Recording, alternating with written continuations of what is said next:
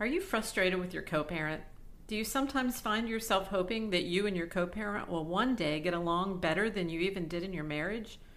Or more secretly, wish your co parent would meet with an untimely or maybe painful demise? it's okay, we understand. But I'm afraid that neither of those fantasies are helping you move on with your life. We think this podcast will help you learn how to put those fantasies in the past. In each episode, we address difficult dilemmas that many co parents face and will help you decide should you hold on to the conflict for the sake of the kids or let it go for the same reason. These issues are often complicated, but the solutions can be easier than you think. So get ready for this unconventional ride. You might be surprised, it could change your life. If you've got a dilemma to share, please call our voicemail number at 1 234 Dilemma or email us at 1234dilemma at gmail.com. Remember, dilemma is spelled D I L E M M A.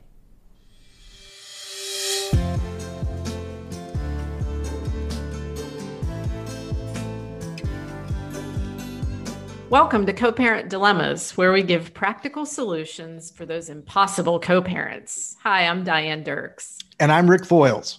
And I'd like to think that we can help you decide today if you're going to continue to be impossible or if you will join the ranks of what we like to call the family of non impossibles. Uh, is that even a word?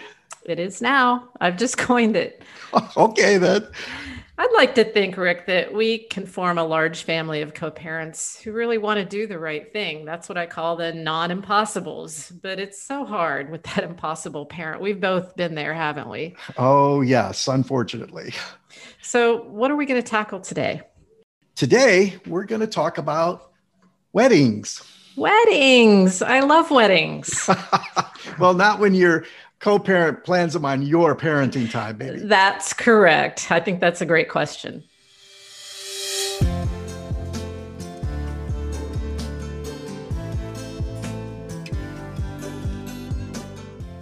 So, what do we have for everyone today, Rick? We have a recording from John. He's struggling over in Chicago with some of his co parent issues. Okay, let's play that. Um, hey, uh, this is John in Chicago. I'm I'm really trying to deal with my ex-wife's decision to get married on a weekend when I have my kids. Um, don't get me wrong; I'm glad she's getting married, uh, just so she can focus on torturing someone else besides me. But but seriously, she she wants the kids to attend her wedding on my weekend with them. Um, I, I why she didn't plan her wedding uh, on her own dang weekend, I don't know. But I'm tired anyway of always giving in to her. She does this kind of thing all the time, and it's just so damn frustrating. Honestly, I, I'd hate to say no because she'll tell the kids I didn't want them to go, which isn't true. I, I'm just sure that I'm not even sure really why we have a parenting plan because she never follows it. Well, anyway, thanks, guys. I love your show, by the way. Um, take care. Bye.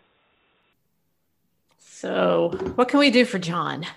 Well, this this is not unusual. Uh, I mean, that whole not necessarily a wedding per se, but planning things on the other parent's time. Right. And that can be incredibly frustrating, especially with, hey, why do we have a parenting plan to begin with? Yeah. Now, if John and his ex were cooperative, this would be fairly easy, wouldn't you think? Oh yeah, there would be a lot of give and take, a lot of mutual exchange. Yeah, I'll do yeah. this for you because I know you'll do something for me in the future. But well, I was thinking more like if they were cooperative, she wouldn't have planned her wedding on his weekend. Maybe, yeah. right. That's how cooperative parents kind of think, right? Oh, let's that's you know when she's talking to her fiance. But that didn't happen in John's case. So let's talk about should he hold on to this conflict? Should he fight? Should he tell her, no way, you know, you should have planned your wedding on your own weekend? Or should he let this one go? I think right off the bat, he should look at letting this go because it's going to be important for the kids to be a part of the the memories the history uh, to be around family. I realize he feels like he's often given in and don't think of it as giving in to her. Think of it as doing something positive for the children. Right. And you and i have seen these cases before. John sounds frustrated like many mm. of the parents we've met yes. that his co parent is continually asking for extra. And we've talked about that many times. It feels to them like if I give an inch, they'll take a mile. People like John are typically parents who want to get along, right? Right. So she's probably asked for other things and he didn't want to be in conflict. So he said yes, yes, yes, yes, yes. And then after a while, it feels like you're getting taken advantage of and giving up more time with your kids than you think is fair. So it sounds like he's to that point. Now it's a wedding and he has a real dilemma because this is one he probably thinks he should let go, but it's the 20th time he's had to let go, right? Right. That's one of the problems I see. One person is really nice. Like you say, they're trying to be cooperative. They're trying to to not cause conflict or be a part of it. And so they say yes and they say yes and they say yes. And then it just builds up and they never they don't get anything in exchange or in return and it builds to frustration and conflict. Yeah. And then when it reaches that frustration, then they set the big old steel boundary, right? I'm not even going to talk to you anymore. I'm not going to answer your emails or your texts. And then what happens is that's what we call the double bind, right? Right. That uh, you get into the courtroom and you actually get your hand slapped by the judge because you have stopped talking to John or John has stopped talking to her because of the frustration. And then it's really frustrating because it feels like nobody understands. Yeah. And it's a natural response because, well, by saying yes too many times, they're, they're actually giving over their boundary. Mm-hmm. And so it's a sense of, well, no, no, no, no, I've got to protect myself now. And okay, yeah, that's a natural response. You do need to protect yourself, but you went too far. You were going right. too far in one direction, then you went too far in the other direction. And those extremes are unhealthy. Right. So John needs to really kind of figure out where his boundaries are. So yes. you think you should let it go. Let's talk about times. I agree with you. I don't think that he should fight on this one. But let's talk about other times where it makes sense for him to say no. That's not what the parenting plan says, you know, and we teach that mantra, right? Right. Thanks for asking, but we don't do conflict very well. I'm going to pass on this one is a, a great way, a better way of saying no than no way you lousy piece of trash am i going to give you that weekend because you owe me child support and, and blah blah blah blah right? Right. So we also think there's a kind and respectful way to say no. But there are times when john should say no like the co-parent wants an extra weekend or wants to switch weekends because she has a girls trip planned out of town and didn't tell him till the last minute.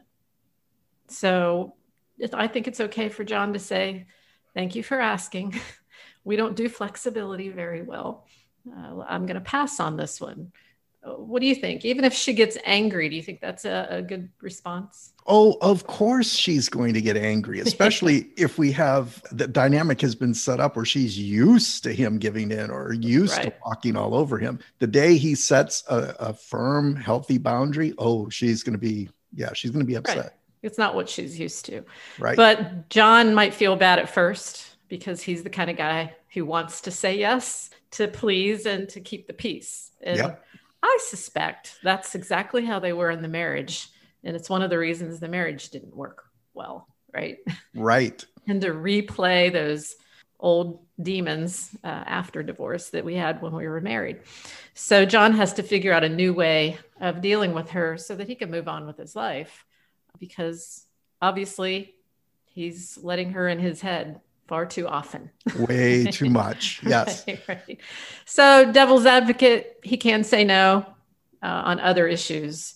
But would you say there's very many times he should say yes to this, especially if they are uh, prone to conflict?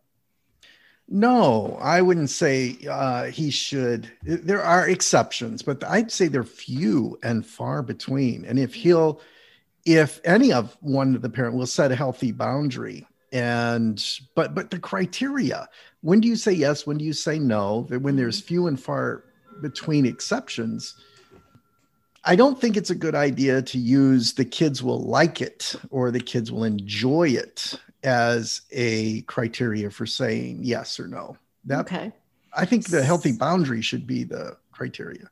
I think it leads into another principle that we often talk about and that's values Yes. So, what is your value? If your value is not that my kids ought to get everything they want, that's fun, then you don't have to say yes, right? Right. But if your value is, I want them to be able to say goodbye to an ill grandmother who's on her deathbed, then you might say yes. I, we hope he, John wouldn't say to that, uh, thanks for asking, but we don't do flexibility very well, right? We hope that John does it without expecting anything in return. So he can say, of course. And maybe she won't let him have the kids when his mother's dying. Oh, man. But that's shouldn't matter in that moment. What matters is what are John's personal values and what does he want to teach his children? And if they can stick to that concept, it really makes it a little bit easier to decide should I say yes or should I say no? Yeah, for things like a funeral, you can't plan. I mean, I can understand the frustration. Unless it's your ex's funeral. ah. you shouldn't plan that. I'm sorry, it was an accident, right? Just teasing. because I mean that would be an easier criteria, right? You can't plan a, a death and a, or a funeral. Uh, sure. You can say, okay, she didn't plan this on my time, but yes. she did plan this probably on his time. Yeah, yeah. So I think our conclusion for John is let this one go, but in the future, set more clear boundaries with her. I think you're going to learn, John, that no matter how many times you say yes, it's not going to make her any more pleasant to you. Right. Hasn't worked before. There's this fallacy that if I keep saying yes, she'll become a better co parent, she'll like me more, or she'll be more pleasant, or she'll get along with me, or she'll give me back what I gave to her. And those are the things that you have to remember. You got a divorce for a reason. The two of you don't interact that way. So let's say something quickly about uh, cooperative parents because we're not against cooperating, are we? Uh, no, not if it's mutual. It's it's yes. got to be there has to be a high level of goodwill between the two parents and a high level of trust right. in order to pull cooperative off. Right, right. So I hope that helps, John. If it doesn't, call us back. We always want to hear what the follow up is after someone takes our advice and, and see how that works for you this kind of leads into what we're going to talk about in our next episode is another one of our principles rick which is the plan b the value yes figuring out what a plan b is uh, so uh, we've got another question that's going to uh, help us unpack that a little bit a question about he has the power he has the legal power to do something that doesn't help my children what if anything can i do to make sure my child gets what he or she wants, even when the other parent has the legal power to do something else. Excellent. I love Plan Bs. I'm looking forward to it. Okay, great. Thanks. See y'all later. Bye. We hope this episode was helpful to you.